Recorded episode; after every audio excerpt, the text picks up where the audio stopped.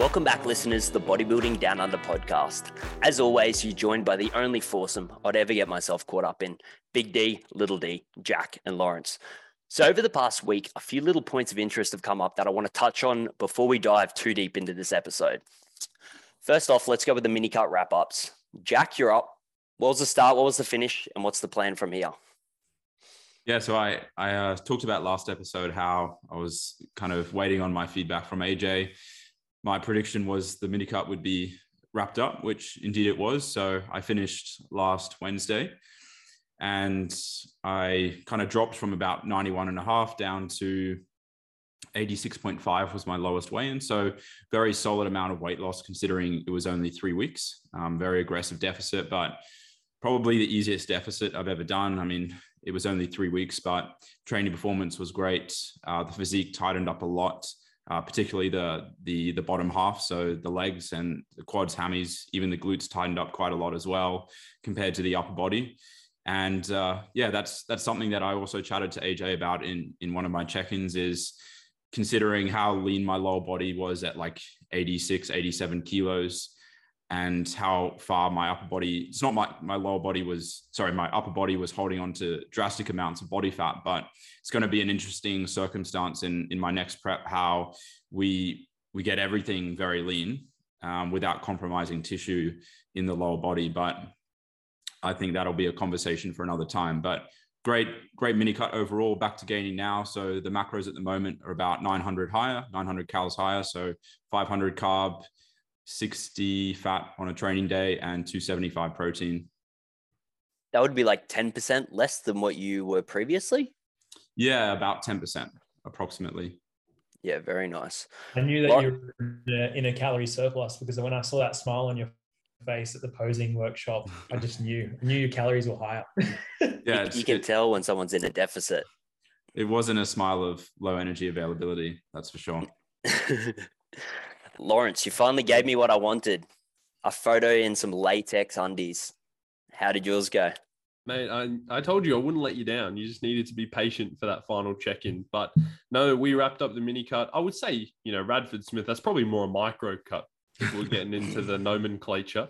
But yeah, we went the full eight weeks in the end, started at about, I think it was technically 98.4, but I think that was quite a watery 98.4, just given how much food I was on we got down to 89.1 was the lowest and really really happy i was comparing the photos that i put up last night where was the finishing point of the last mini cut that i did in september of last year and i was actually in my opinion definitely bigger and leaner in these photos and with an extra kilo of body weight on top of that, which I was pretty stoked with. So all in all, very happy. Similar to Jack, the calories are back up now. So We've increased carbs back up to 550, fats back up to 70, and protein has stayed the same the whole time at 200. No, sorry, 250.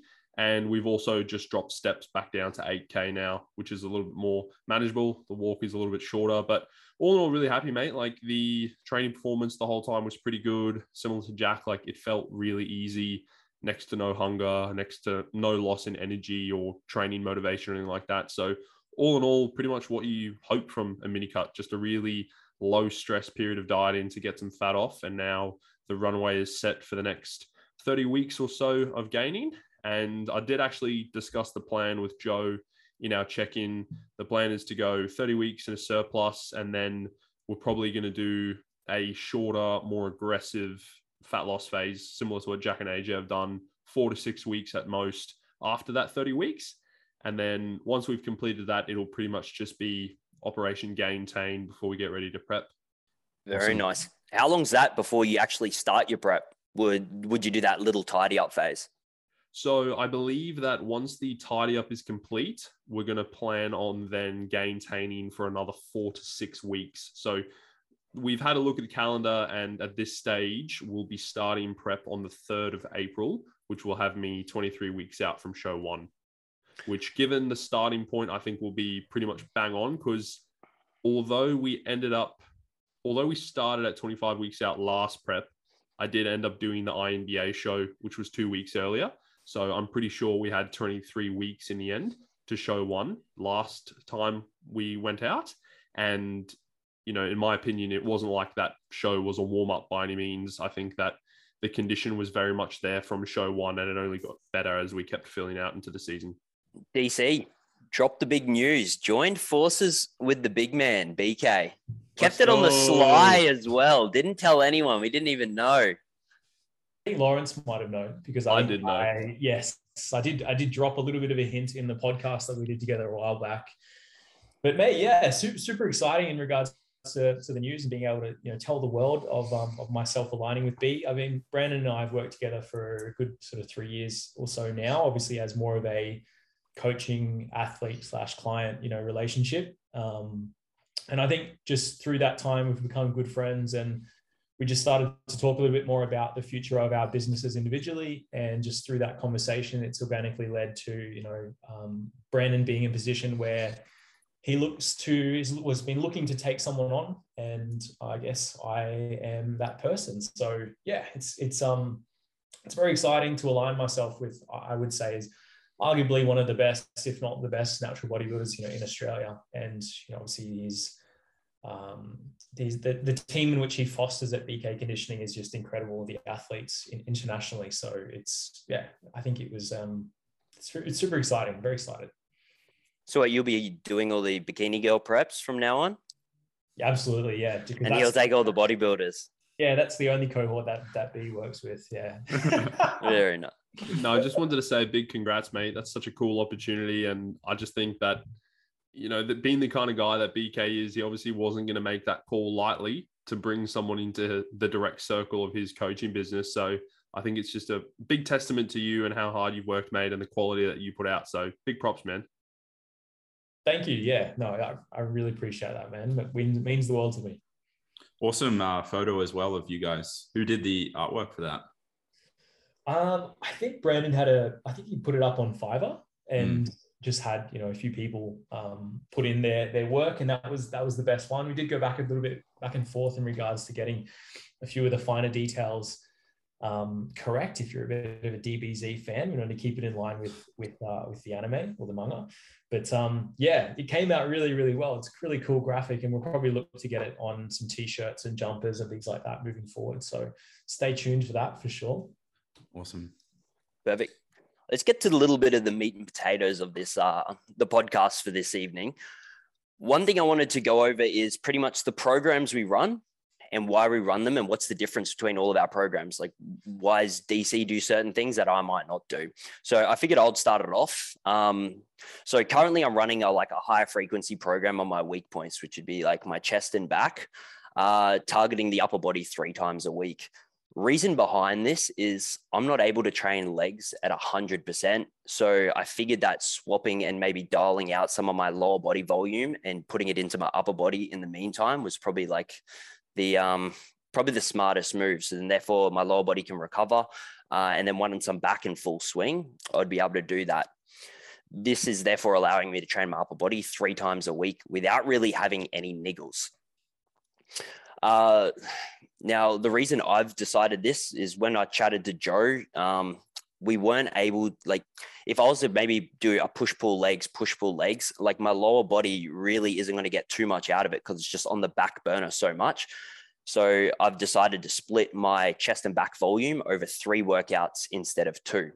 So, like, instead of me doing like eight sets of chest and eight sets of backs, let's say in a workout, I know now do uh, over two two workouts throughout the week. I'll now do three workouts of it at five sets over the over each session. So then, therefore, I'm getting the same amount of volume, if not even a touch more, but just the performance across the workouts are a lot better. Uh, I'm seeing progression amazingly in all of the uh, sessions that I've been training. And yeah, no niggles and my glutes healing up quite nicely, which was obviously the biggest, like, biggest factor to my training was obviously not being able to train lower body at 100%. So I wanted to make sure I was able to get that back at 100% so far. DY, are you still running the sort of split where you don't necessarily have like a Monday to Sunday training cycle? You just kind of work through? I used to run that when I didn't have an issue. So I think I used I think I used to run something that was very similar like what AJ was running where it was like push pull day off legs and then another rotation of a push pull day off legs. But like I said, I just couldn't really warrant uh, having like an extra rest day on a lower body session that wasn't really that taxing for me. So I just pretty much like decided I like talk to Joe about it. We were like, well, instead let's yeah, like I said, run like more of a higher frequency program. Like if I can't train at 100%, there's no point giving it a whole day and a whole rest break just to factor in a lower body. But I did run that program, and if I didn't have an injury, and I was still training at 100%, I would actually probably still be running that program. The one issue I did find with the high frequency programming is if you were to train extremely hard and you were an advanced lifter, like maybe any of you boys, like for example, let's say Jordan Peters, there's no way that man is doing high frequency on, let's say, quads. Like there's no way he's hack squatting seven plate Cybex three times a week or doing like heavy movements like that. But for myself, since I did pull some of the recovery volume from some of my other workouts, I was able to factor it in and still make good progression, recover, and everything between sessions. In your last contest prep that you did, what what was your was your programming similar? You ran a similar split. So um, I believe what Joe had me on somewhere, we were running like two times per week on the muscle groups at the uh, start, probably about all the way through to about halfway through the prep. And then on the back end, we ran kind of this higher frequency thing where we did the exact same, where we split the volume across uh, three sessions for the upper body. Uh, and yeah, just kept the performance a little bit high. And I enjoyed, and that's where it kind of came about. Well, I was like, if I can do it on the back end of prep, recover, um, feel amazing, have no niggles or injuries, I was like, well, let's run it in the off season. Cool. What about you, Jackie boy? Yeah, well, I, I actually used to run the three upper, two lower up until I started with AJ, and I enjoyed the three upper, two lower as well. And uh, moving to AJ, like I've transitioned across two main different uh, styles of programming with him. Like initially, we commenced with a quad focused leg day, a pull focused leg day, which also incorporated some back as well, and then a uh, push and pull as well and I've I've always been a fan of uh, two. Sorry, there was two push days in there. So two push, two pull, and a quad focus uh, leg day. Essentially, um, I've always been a big fan of two leg days. I like having the quad focus leg day and and the pull leg day wasn't really scratching that itch of enough lower body for me, uh, especially since like it's it's not necessarily a huge weak point compared to my like posterior chain, but it's an area that I like uh, I'm not going to complain if I have more quad and, and more hamstring, of course, as well. So we are probably towards the end of last year, I actually switched to the split I'm on now, which is an upper lower Monday, Tuesday, and then rest Wednesday, and then a push pull legs rest Sunday. So I Monday to Sunday will always look the same for me. And that means I get to train two full lower body days uh, and then an upper day a push and a pull. So I'm really enjoying that at the moment. And recoverability is good, progression is good. And I think probably the somewhat unique thing about my my programming with AJ is like I think anyone who knows AJ knows like he is more of a fan of like high intensity training, which I've always been a big fan of as well. So a lot of my lifts, particularly pretty much all upper body lifts are to zero reps in reserve or, or to failure. Uh, lower body lifts, like I try and stick in that range of like zero to three reps in reserve because it's it's very very tough, especially for something like an RDL to to take it to zero true true zero RI, RIR, especially when you break down like mechanical failure versus um, technical failure and, and stuff like that. Um, but yeah, I, I, usually work on two sets for everything. Um, certain things like arms and, and delts might have three sets or, or two sets and a drop set.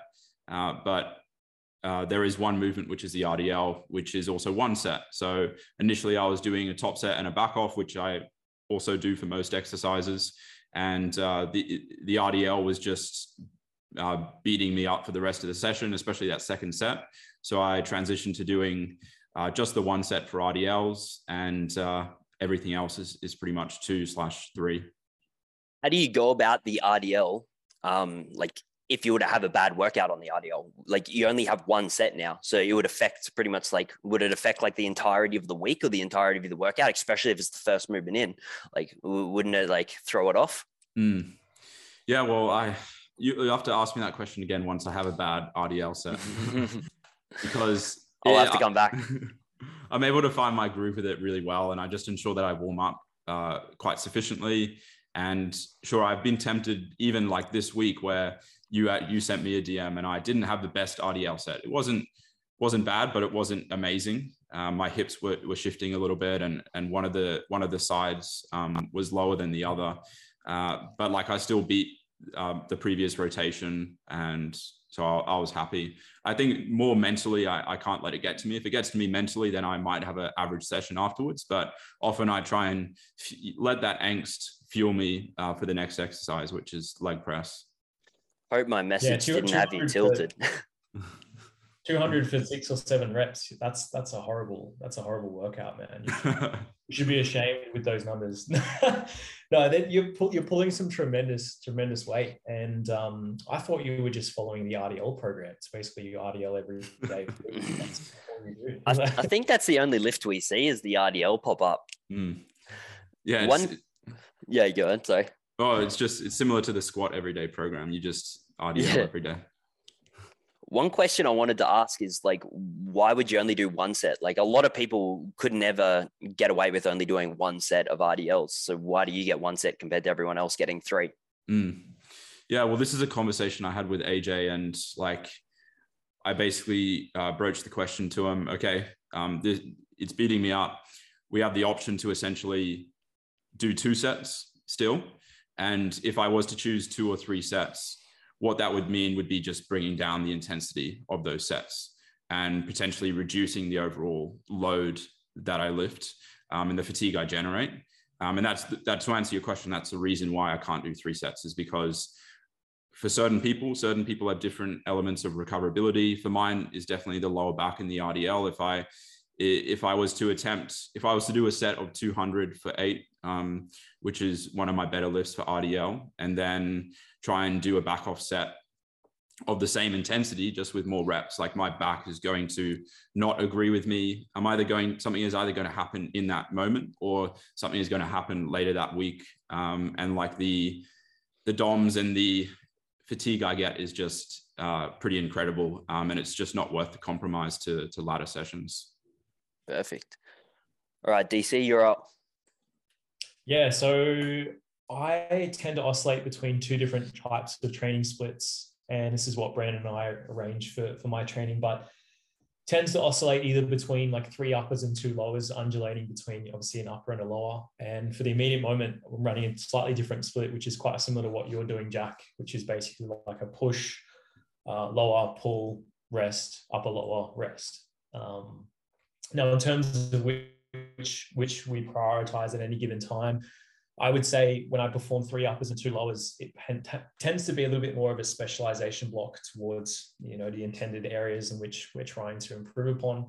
So, um, for example, if I'm looking to specialize in creating a bit more bias towards like hamstring or let's say back, then total number of working sets um, and, and sets per muscle group will will tend to increase. You know, and and and I guess other other movements or other muscle groups will will decrease. Uh, in terms of lower body days, I tend to have a, a, greater allotment of my my I guess sets per muscle towards hamstrings and um, and adductors. They're typically the areas that I'm I'm trying to bring up, but generally oscillating between a sort of a push pull lower or like I said, the upper lower type undulation. It, it more just changes based on if I've been running a particular program for X amount of programs. Like if I'm four programs deep into running three uppers and two lowers, then we might change it to a push pull lower upper lower type split just for a bit of an adjustment and a change. But um, I would I would definitely agree with you, Jack, in terms of like less less is almost more, particularly when I guess you're an advanced based athlete and you're pushing and pulling some really damn heavy weight. And I think when it comes to variables such as volume, intensity, frequency, I often use the, the mixer analogy in this regard because if you're upping upping load and intensity, then something needs to give, something needs to be micro adjusted. And in most cases, that comes down to volume. I think when someone's handling some incredible weights, then potentially the amount of sets that they need to perform with that may just be be less. And I'm I'm definitely siding with you on that sense because I I can't handle three, four sets of RDLs. My back just gets absolutely wrecked. Mm. Um, one to two two sets is probably where it's at for most compound movements for me. And I find as well from a mental standpoint, I can invest more within those sets, knowing that I've just got one or two, versus if I've got four four de- like four sets in total. I'm almost approaching that first set with my fourth set in mind, thinking I don't want to be too fatigued for this last set. Whereas I don't really want to approach my sets like that. I want to be able to be able to give 100% to, uh, to each of these sets. So yeah, definitely volume for I guess more of my compound movements tends to be a little bit less like yourself, Jack. And accessory is often where I might volumize things a little bit more. You know, leg extensions, iliac pull. We've been talking about that for the last few podcasts. These things might be more at three, three to four working sets in total. Yeah, definitely. I think some words of wisdom in regards to like that psychological aspect of doing three sets or three plus sets, because I think many people don't realize until they actually try two sets or one set um, how much they've been limiting themselves by doing three or four. And in like now that we say that, if anyone is doing four or five sets for a compound movement, just in your next workout, like try giving yourself two sets and and see how it changes your mindset towards those two sets because I can guarantee you'll be you'll be lifting uh, more than what you would do for four plus sets. I think we should just add a slight caveat to that though, because whilst I do agree with that, Jack, and you know that my training, same as you guys, follows a very similar pattern with top sets and back off sets, specifically for those larger compounds that are going to be creating a lot more systemic fatigue. I think that getting to that point in your training career is a process. And I think that we've all been training for quite a long time we've developed an ability and a certain level of skill in order to one gauge our proximity to failure to gauge how much we can actually get away with with certain lifts and also just practice the skill of still performing very well even in those later reps. So when you're a younger trainee if you're only one or two years in i just don't think you've spent enough time in the gym to know where that limit is for you yet so I think that if you are only a few years in and you're still following the three by 12 to 15 that your coach is giving you, I don't think that's a bad thing. And I think a lot of people should probably spend time sticking to that sort of programming. But once you start to develop your loads, which hopefully you're in load to the bar if you are logbooking and tracking your training, once you start to get to a point where you'll get into that third set or even that second set and you just notice, man, like I, I just can't do that again. Or you're just feeling like in order to maintain your performance, you're finishing those three sets as an RPE six and seven. That's when you can start to think, okay, let's start to lower the volume and increase the intensity. Yeah. yeah. I think you hit it really well on the head there. I even when you start, like you know, obviously you're starting training. Like, there's no way someone's going to go to a top set, back off set within their probably first year. Like, getting to know the loads that you can lift. You know, starting with those three sets and then working your way. It's kind of like you got to earn it. Like, you know, you just can't go straight in first year and now you're doing one set of RDLs. It doesn't like the amount of fatigue that you're probably going to generate on your three sets probably isn't even going to match Jack's one set. Mm. What about you, Lawrence? What's your program up to? So I won't go through any more of the top set, back off set stuff because I think everything that you guys said is pretty much spot on and it does apply to me. But over the years, Joey and I have played around a few different things. Probably the two most predominant splits would be an alternating upper lower, in which we'd get three upper days and two lower days, which I think is quite good. I don't mind it, especially early on. I do think though, once you get into the point where you start to lift some heavier loads, I prefer the push pull legs upper lower split purely for the fact of starting to distribute some of those heavier compound movements. So, for example, if you look at your week, and especially if you are, you know, in bodybuilding, in classic, the divisions where we want maximal development everywhere. Sorry, DY. I just realized that I was coming out. Um, then we're going to want to be doing a heavy squat probably twice a week. We're also going to want to have a heavy hip hinge in there as well. And if you think to yourself, okay, I've got these two lower body days, do you really want an all out squat on the same day as an all out hinge? You're going to start to run into your own intra session recovery. So I think that for people who are starting to get a bit more advanced, the push pull legs is really favorable because then automatically you can put your heavy pull or hip hinge, whether it be an RDL, conventional deadlift, SLDL, you can put that on your pull day. And then that gives you a little bit more wiggle room for recovery on your two leg days to get in some heavier movements there as well. So the other slight difference that I quite like that Joey and I have played around with in the past is probably similar to what Jack said, like a leg pull day, where if you are someone who doesn't need as much total volume for your legs, you can almost split your leg day in half and turn it into like this leg pull day where you throw a bit of back in, which for me, given that my back is easily my weakest body part, that was really favorable for us. So we ran that for a good few mesocycles. And to be honest, like a lot of my other volume is fairly moderate. I wouldn't say anything is particularly low or high. I think I fall in the middle for a lot of things. And I think that the only reason why I probably haven't gone down to one set for a lot of my lifts is not necessarily because I don't think some of the loads that I can move warrant it, but for the most part, I think my recovery is pretty good. Like I'm the sort of person who, you know, I can do my top set of my conventional deadlifts I'll have three or four minutes rest, and then I can still get out a pretty good back off set. And I don't feel like it's impairing my ability to then do the rest of the session or recover before the next session, that sort of thing. So I think that generally, you know, my recovery is pretty good, which probably will allow me to maintain that top back off sort set approach um, which is just a good reminder to people, you know, just because you see the people that you follow, maybe you follow Jack and he's only doing one set of RDLs, like that doesn't mean that's what you need to do.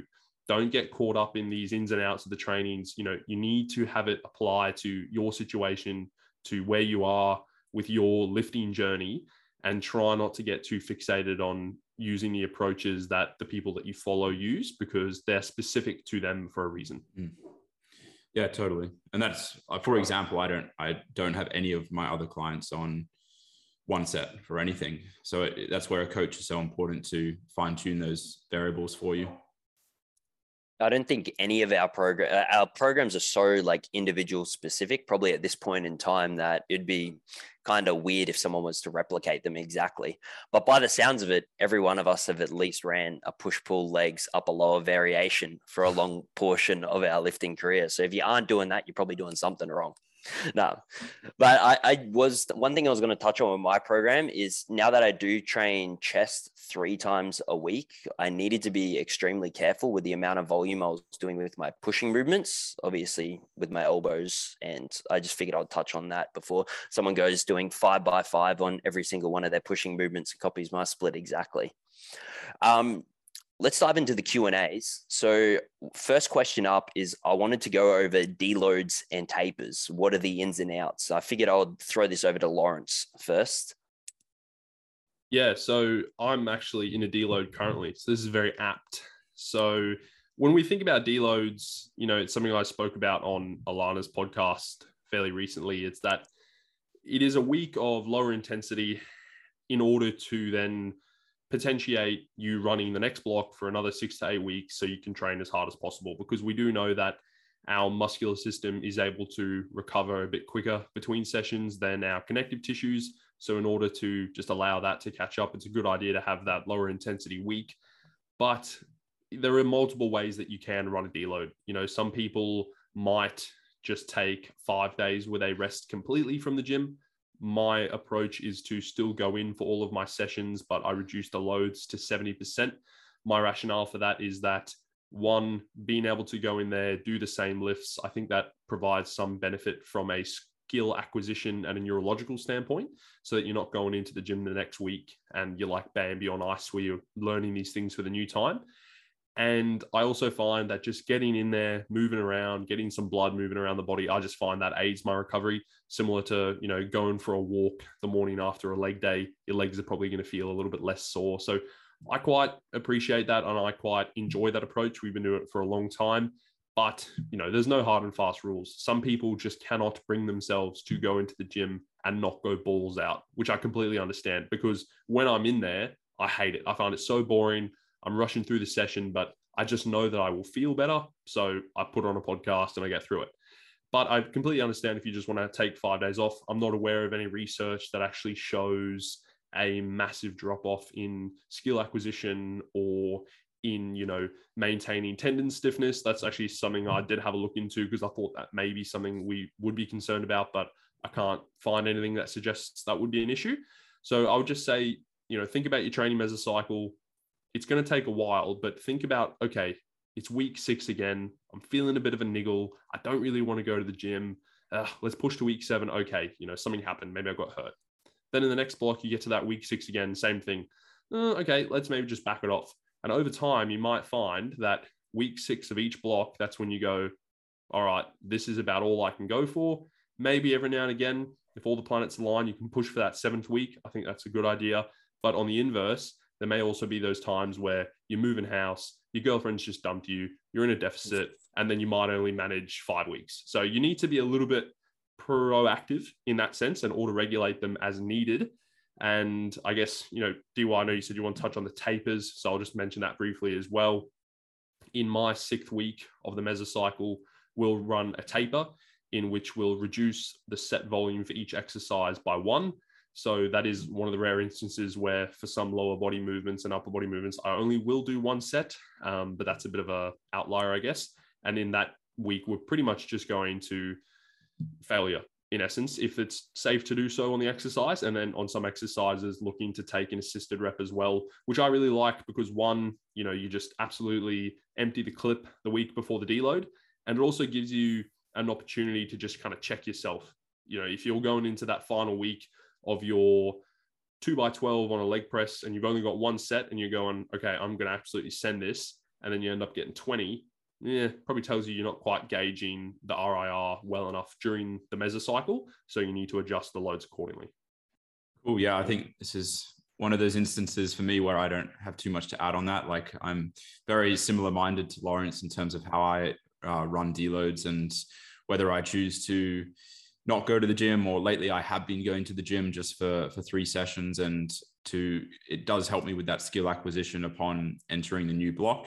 But the only thing I'd add on to that is often people are a bit trepidatious for taking deloads because they think something like bad is going to happen. They're going to lose muscle or but I often just say like what's literally what's the worst that can happen? You have an, some improved recovery for the for this coming week and then you're back to normal training. You're not going to lose any muscle um, and often people need to experience like a scheduled deload to kind of reap the benefits from it. And then that'll give them confidence for deloading in, in the future. Because I, I would say, especially less experienced trainees, they, they don't like that idea of, of taking time off from the gym because they correlate it with a decrease in muscle or decrease in performance, etc like we touched on last week as well, like what you can get away with one third of your normal training volume and still hold all your muscle. So, in technically in a deload, you're doing two thirds of your standard training volume. So it's not like you're going to lose like an astronomical amount of muscle. Like it ain't going to mm. happen over a week.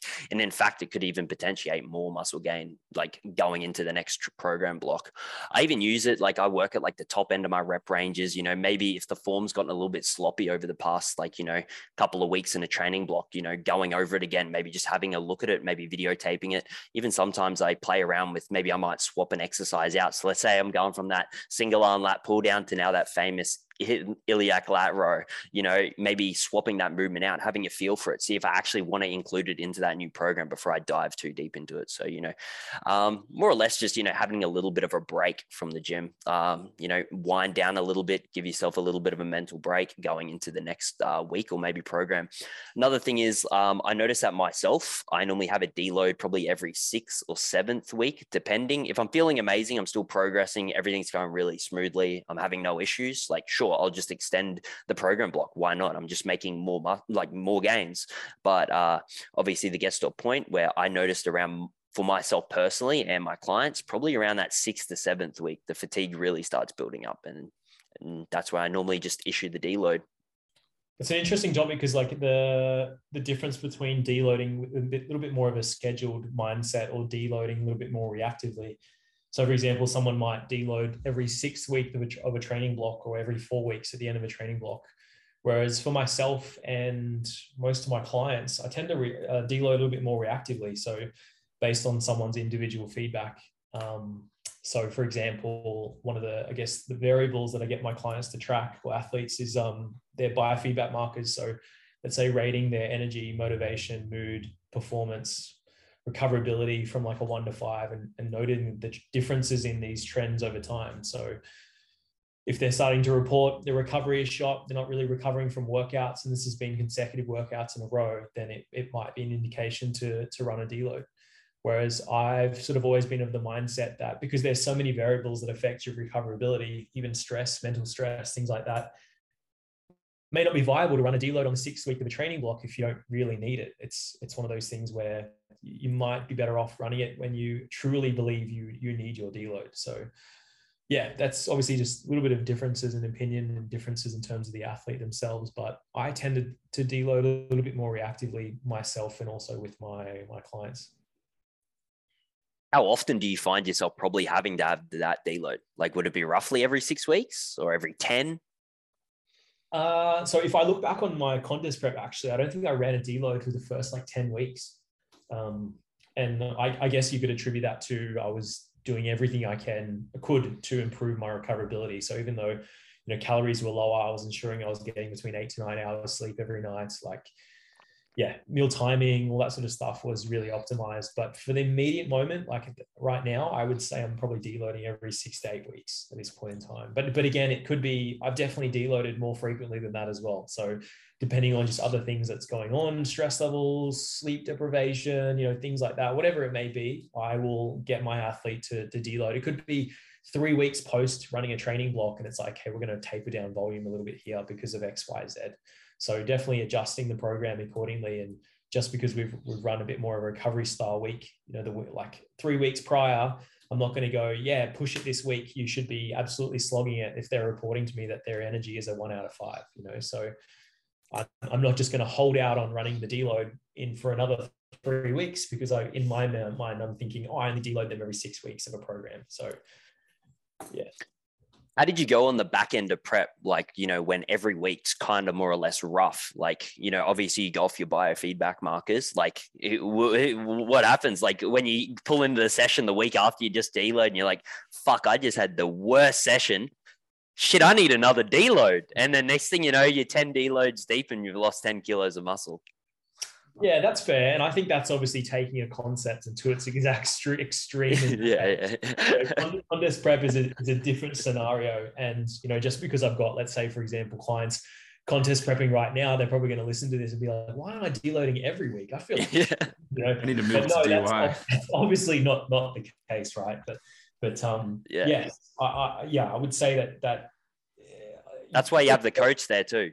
Exactly you know? right. Contest prep is a unique circumstance by which hey, I'm reporting, you know, moderate to low energy. It's like, man, we got work to do. Yeah, we don't have time to to deload right now. Every yeah, we, yeah, we don't have time. A large amount of clients are going to watch this and be like, I swear I need another deload, coach. I swear. Right now. yeah. Damn. All right. Next question: the importance of staying in your own lane in prep. What's your opinion on this, Jack? Yeah, so uh, I always like to break things down into into sides, and I think there are two sides to this which I can think of. Side one is like a fairly unhealthy obsession with with checking out your fellow competition, and obviously in the world of social media at the moment, that's very easy to do, especially with social media being a highlight reel and checking out what other people are eating, checking out, oh, is this person on as many steps am I as I am, or checking out those selfies in the infamous gym lighting and where they look 10% body fat lower. So it can be very, very hard to, or very, very easy to get inside your own heads and just uh, get some mixed emotions about how you're doing and how you're doing compared to other people. And I'm sure we've all, all been there personally before to some sort of extent. And I think that comes very naturally to people who are competitive because we want to win. We want to get up there and do our best and beat that person next to us. And so, quite naturally, we're going to be comparing uh, comparing ourselves against people. And um, at the same time, like, I think there is a healthy extent to, to that. Like, I don't think uh, scouting out everyone on Instagram is particularly healthy or comparing your numbers to them or comparing your, your calories or whatever. But I do think that to an extent, knowing potentially who you're up against um, and if that helps motivate you and if that helps spur the com- competitive spirit in a good way, then I also don't see anything wrong with that either. But there definitely can be a turning point where it uh, it doesn't do you any favors. Yeah, I even remember in like my last prep, like I was sitting there and I was like comparing myself to other people's photo. They was put they put the best photo, best lighting, they've touched up the filter, and you're sitting there, you're like, holy crap, I've just worked this hard and this guy's going to beat me. And it's like, you know, it just goes through your head the entire time, especially when you're like trying to compare yourself to every other competitor. And there's so many people in the, like, you get that run sheet like a week before of every mm. competitor and you're sitting there on Instagram how good does Bob look? You know, fucking you're searching up his Instagram handle, and next thing you know, you see a photo and you're like, shit, I'm gonna lose. And the next thing you know, you're demoralized, you shit the bed peak week, and then you come dead last. No, but in all seriousness, like, you know, you, you obviously do want to stay in your own lane, but I think it's just if you're very competitive, you're gonna be looking at like slight little bits here and there.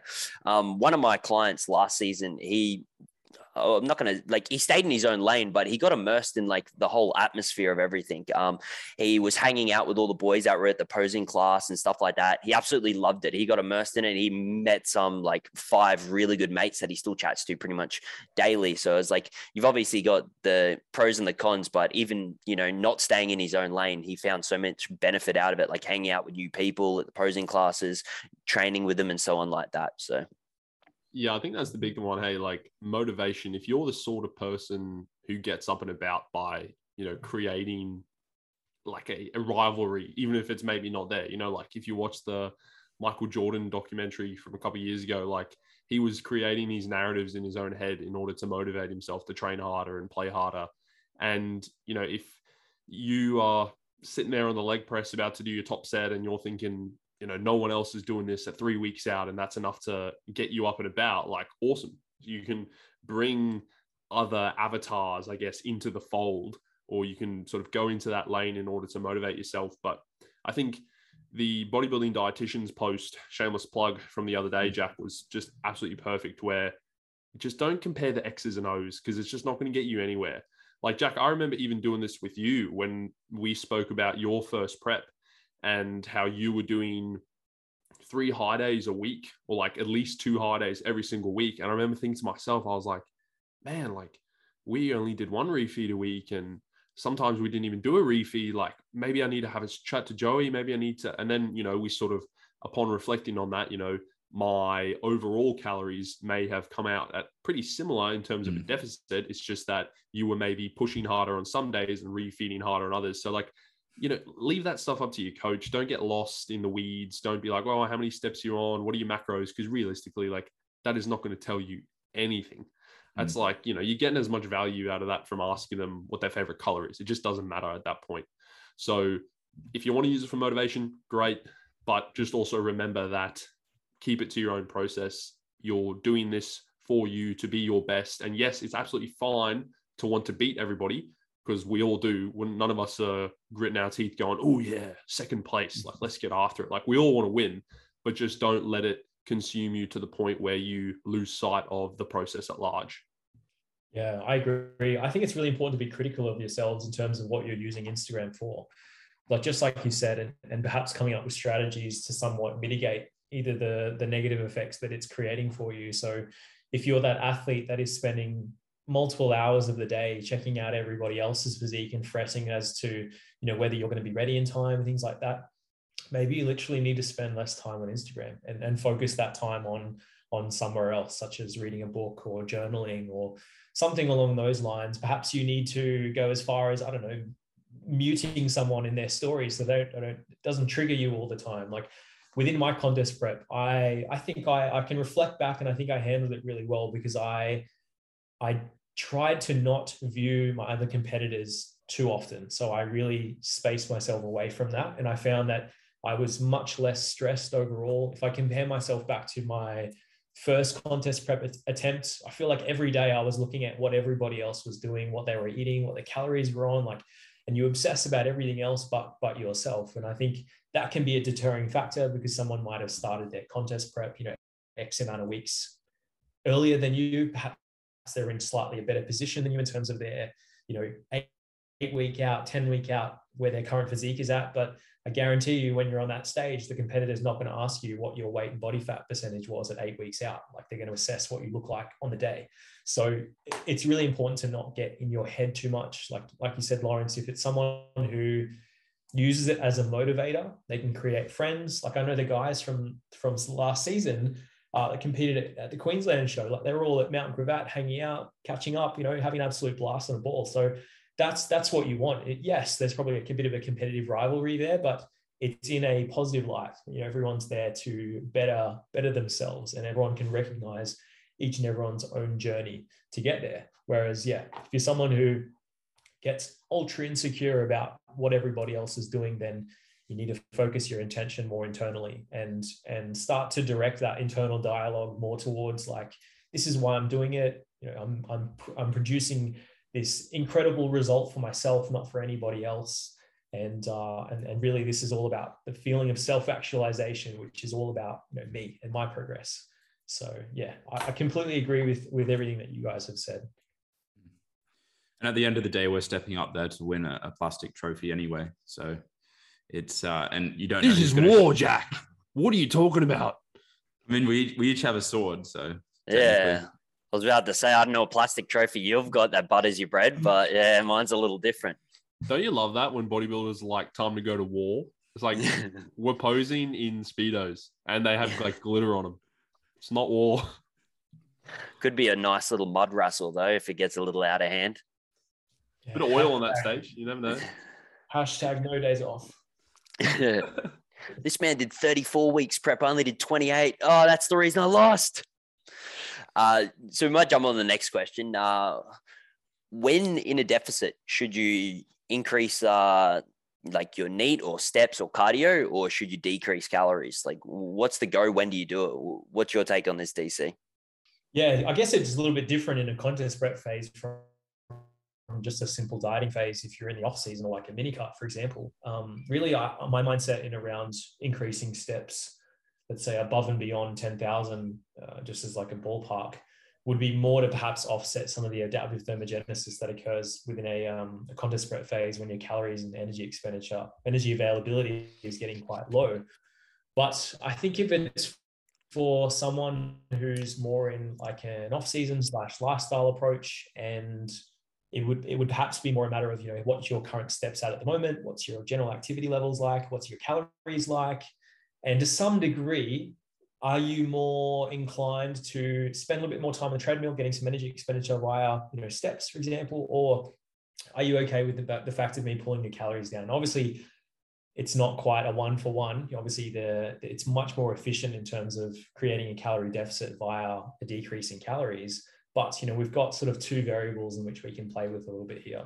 Um, but I think for the most part, you know, you would be creating further decreases to your your energy intake and perhaps somewhat volumizing your meals a little bit if you're attached to you know decreases to calories and that creates creates stress for you but knowing when to cut i mean if you look at it in a contest prep phase it's it's it's almost not weekly but you're, you're making quite frequent cuts to calories right because at the end of the, at the end of the day you're trying to create the conditioning that's required for the stage. So i would probably look to create an increase in step count for an athlete if i found that we were making quite you know profound decreases to energy uh, energy in. And i wanted to perhaps preserve preserve calorie intake a little bit by just exacerbating slight increase to, to NEAT levels um, what do you guys what do you guys think in that case yeah i think it depends on where they're at like what their food focus is as you said someone who's very attached to how much they're eating and how much they can maximize their food volume, then they're probably going to be more inclined to increase their energy output via NEATs or like via steps or dedicated cardio. Um, and vice versa. Like if someone isn't very food focused whatsoever and they're having a breeze with the number of calories they're consuming, then quite logical just to, to take a cut in energy intake and, and keep energy output fairly consistent. So yeah, I don't. I think it's a fairly, in most circumstances, it's it's quite a simple endeavor. Um, I think in comp prep, that's when it yields a bit more complexity. But I think you summed it up nicely. Yeah, pretty much what these boys said. One thing is, I think it's very like individual specific as well, especially for people that aren't in a prep. Like, you know, if you've got someone that's an office worker and she struggles to get more than 6,000 steps, you're not going to go, hey, smack, bam, we're on 12,000 first week of dieting. Like, you know, it's probably going to be easier just to pull a bit of calories, especially for her. She's not going to find it enjoyable if she has to double her step intake or step count just by, you know, first week in a, into a deficit. She so doesn't want it bad enough. Yeah, she doesn't want it bad enough. But that being said, in prep, I guess you got to kind of do what you kind of got to do. It's like you know you're dieting for maybe 24 to 28 weeks, and like you might need to pull off 10 kilos and bring that absolutely peeled condition. Unfortunately, she's going to have to figure out a way to get those uh, steps up. But yeah, like I said, really depends on the individual and the uh, situation that they're in. If they can handle the step count, then sure, why not drive the step count up to you know to a tolerable point. Um, um, and then you know alter the calories depending on them as well. Like if they would rather have more food and then maybe get a couple more thousand steps and you know go for that if they want to do it the opposite way uh, like me and not move at all and just go lowering calories and i guess they can do that as well. Yeah i think it always depends on the individual. Like at the end of the day one of the questions i ask within my weekly check-in is what's the achievability of the current protocol you know both nutrition and training? Like, are we are we okay with achieving this? Is this a challenge? What areas are we really struggling with at this point in time? And if I've got someone who's like in a dieting phase and they're like, hey, I'm really struggling to hit 10,000 steps per day. It's like this really sucks. But I'm not hungry whatsoever. Then to me, that's like a, a light bulb where it's like, okay, maybe we can perhaps in, uh, decrease energy expenditure, decrease steps, and perhaps make some pulls from nutrition. So this will be a little bit more achievable in the long term or what the, what what the phase is trying to achieve. So yeah, I think it's always bespoken to the individual and their circumstances. I love when you say that, DC, bespoken. it's like a walking thesaurus. A little bit of a light-hearted question. Guilty pleasures. TV shows, food, video games. Lawrence, you're up. Well, look, I think the biggest thing for me is obviously like a lot of people know I'm a big Star Wars nerd, but I don't oh, think.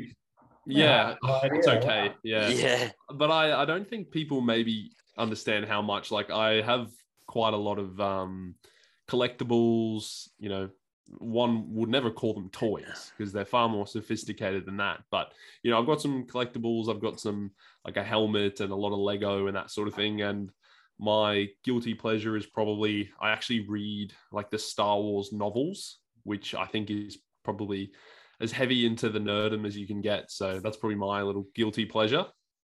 And you get into the podcast, don't you? Star Wars podcasts. Yeah, yeah. So I listen to two Star Wars podcasts as well. The uh one of them they do like extreme deep dives into the episodes. So for example, Obi-Wan Kenobi, the Disney Plus series just finished up and you know for a single episode the podcast episode analyzing it would be no joke about three and well one of them was three hours and 45 minutes. Can you can you speak chewbacca? Can you give us your best impersonation? Well i'll have you know dc that the actual name for the language of the wookiees is called yeah, Shrill yeah yeah i know. All right ready? Wait. I was like gearing up for it Oh, I don't know how that sounded. What did you just, what did you just call DC? No, Shyriiwook. That is the name for the uh, the the Wookiee language. It's not just called Wookiee speak. Come on, mate. That's not politically correct. Jack, we might have to edit that out. What do you think? well, we, we just don't want to get any copyright. That's all from the Star Wars movies. It's a great point. They may they may think that was a direct excerpt. Yeah. Um, well, I, I guess the, the interesting word here is guilty. Like, I mean, we don't have to feel guilty about those pleasures, surely. But I I understand where the question's coming from. Um, I don't know. I think with me, it's kind of what you see is what you get. Like my job is bodybuilding and coaching. My lifestyle is bodybuilding and coaching. Um, I think the only thing that I can say really is that like I bought the um, the new Xbox Series X um, finally after like a few years of it being released. Um, and I've just been playing that occasionally, uh, some Warzone. I'm similar. I play my guilty pleasure is probably playing video games. So uh, I'm extremely deep into competitive video games. I've pretty much played all the competitive video games, and just like bodybuilding and competing, I don't like to. I don't don't like to lose. So that's pretty much similar. So don't let me catch you in the Warzone lobbies. I think you'll be a few levels above me in the Warzone lobby. I used to play it, but they never had a rank system, so there was no competitive aspect to it. So I was like, all right, well, mm. that's me done. And uh, yeah, swap to another one with actual competition. Um, so I'm, I guess I'm quite similar to you boys. I also watch a lot of anime. I read some manga as well. So I'm reading the Berserk manga at the moment. Um, not that you guys know what, what that is, to be honest. I saw that on your story. There'll be, there'll be some anime anime manga fans out there um, who will who will recognize it. And I also I also do a bit of gaming as well. So I recently had a friend give me a gaming PC, which was just like a random gift, super lovely of him, super nice of him. And uh, yeah, yeah, I've been playing a bit of gaming. Sp- speaking of um, Star Wars, I'm actually playing Fallen Order right now. Star Wars Fallen Order. Do you know what that is, Lawrence? Me, I certainly do. To be honest, like that's probably the one area of my fandom that I I miss out on a little bit because I've never really owned a gaming console. Like, you know, we could dust off the Wii and play a bit of Wii Sport Resort, but I've never really owned like a, a PlayStation or an Xbox. So I've never really gotten into like Battlefront or Fallen Order. But I think I need to go and just at least watch the cutscenes or learn about the story because there's some pretty good stories in it from my imagination. And I'm pretty sure that the Cal Kestis character who's obviously like the main Jedi in Fallen Order. I believe um, he might be getting his own series in live action, which would be pretty cool.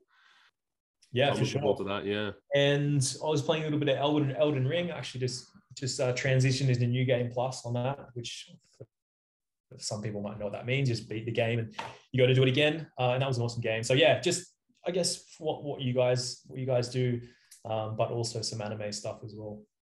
Mm. Yeah, I think for all of us, like it's going to be linked to potentially we all have jobs where we interact with people. So it's kind of those pleasures are things where we can kind of pull back a little bit and just chill out.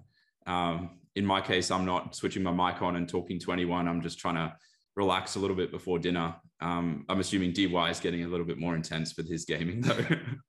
yeah, I get I get a little bit more heated when someone shits the bed on the team. I'll tell you that. I, I won't be playing with you then. Imagine Jack like yelling out at the screen because in my mind, your brain is too logical. You're like, this is not real. It doesn't matter. Like, do you get like worked up if it doesn't go your way? No, it's kind of it's kind of just like reading a book for me. It's just a way for, to like relax, kind of like watching something. I'm not gonna get too aggravated about a movie. Same with same with uh, the Xbox. Yeah. Whereas DY is flipping tables every time he God damn it. The dog's out the room. She's had to come in and be like, hey, keep it down. I'm recording a podcast. I'm like, oh, sorry. Didn't mean it. Uh, so I figured what we might do is uh, I might do a couple little rapid fire questions. I want to try and answer a couple of questions that come in that we might not have time to, you know, dive in. I want to get through as many questions as possible that get answered. So one question was, how do you factor in someone's total, total daily energy expenditure when it can be like up and down from different days. Like they might have a job that's super active and it's super hard to, you know, get maybe an accurate uh, total daily energy expenditure. So what I would probably do is I would maybe get them to wear a watch for all seven days of the week and then whatever their average step count comes across for the week then gauge it off that and then you know do their maintenance calories to there. Like let's say they might want to stay at maintenance just for the ease of this situation um, then you know you would obviously add up all seven days worth of steps get an average maintenance calorie range there and just go from there. If you want to split the macros like you know maybe on the days that he works maybe you might be able to add an extra couple of hundred calories to counter off that. That's completely up to you but that's how i would probably go around finding someone's total daily energy expenditure across a very inactive schedule. Maybe like something like I know I've got some clients that are nurses as well. Some days they're hitting 20k steps, and the days that they have rostered days off, they you know they're hitting 4,000. So that's how I'd go about that. I guess you're looking at trends over the course of like many many weeks, not just sort of single days at a time. So you know average average weight, average calorie intake, average step count you know average amount of workouts they perform within a week and then you can sort of infer the, the, the trends from that data and make make adjustments from there. I think it would be way too complicated if you were trying to exactly calculate the energy expenditure based on x amount of steps and x you know amount of um, NEAT and things like that because there's obviously factoring in steps up and down stairs versus on a flat surface. Like it's just so many additional variables that can sometimes get you know that whole paralysis through analysis so i think if you look at sort of the main main big rocks and you assess the trends from there it's it's it's much easier to go about it mm. another one was uh, recommended courses for an online coach so do you boys have any courses in particular yeah i mean in my opinion i think it depends like what are we getting from these courses? Are we trying to get accreditation? In which case, like the IWSN or Sports Nutrition Australia um, or Cert 3 and 4 in fitness um, are both worthwhile options. But this might be controversial, but I think those are brilliant for a foundation in nutrition and exercise. And you definitely need accreditation, especially in Australia. But then on top of that, especially if you want to be a more bodybuilding specific online coach, it's very valuable to have uh, some more experiential knowledge, um, which might come through other, for example, members sites like uh, Natural Bodybuilding Worldwide, where you get answers from people and anecdotal information from people who have uh, a lot of coaching experience under their belt. Um, so that that would be my mix. So basically, a mix of um, areas where you can get accredited, accredited and areas where um, you can get some more niche information. Yeah, yeah I think for an online, uh, you can go.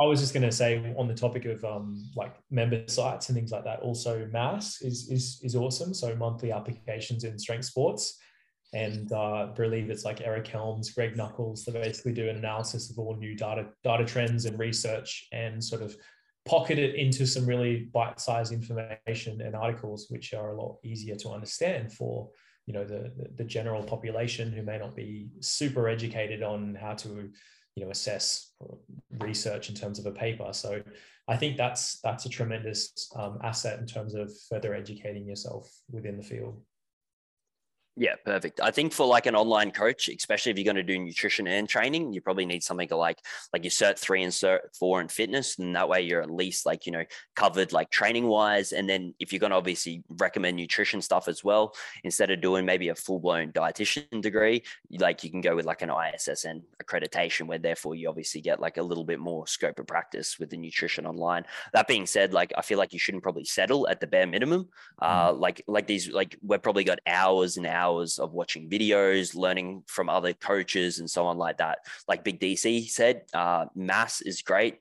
Um, even listening to podcasts, upskilling through there, and yeah, natural bodybuilding worldwide as well. Like, you know, if you want to dive a little bit more into that bodybuilding like specific route, they've got amazing stuff there for training, nutrition, updated videos, training logs, and stuff like that. So then that way you can see a little bit more on how they make those changes when they need to.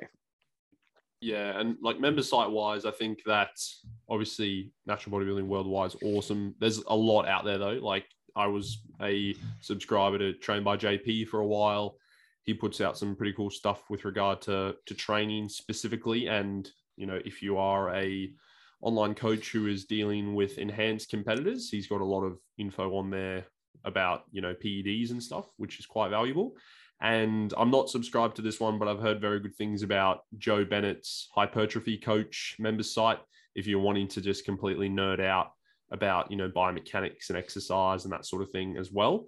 And, you know, if there's any, you know, budding physiotherapists out there, um, there's some pretty good courses as well that you can do. One that you can subscribe to is one called the Better Clinician Project with Adam Meakins and Ben Cormack. That's really good. I'm working through a lot of their stuff at the moment. So I just think, you know, anything that can get you to fill in your day and your downtime by immersing yourself more in this knowledge is going to assist you and trying to spread it out over a lot of different mediums. You know, you might watch a video, then you might do a quiz, then you might read a study, trying to just vary it throughout your day rather than trying to, you know, just read through boring lecture slides because it's probably not going to be too stimulating. I'll throw one more in there as well. The 3DMJ, the Vault, normally mm. has a large amount of stuff for like every single lifter. Like they've got like, I don't know how many coaches that pretty much all put into this one website. So you have people from like, you know, bodybuilding coaching to maybe starting up, like how to track nutrition and then like spe- like specific blocks, how to set them up. So that's a great source as well. Uh, I personally haven't been in there, but I've heard a lot of good things and I've seen a lot of good things from some of their other content yeah, the lifting library is very good. I've got that. That's good. So I think that's about an hour there. So we might wrap that up. Uh, any of you boys got anything else to add? No, I'm pretty happy. Good on my end. All right. As always, throw a five star review our way, um, and we'll catch you next week.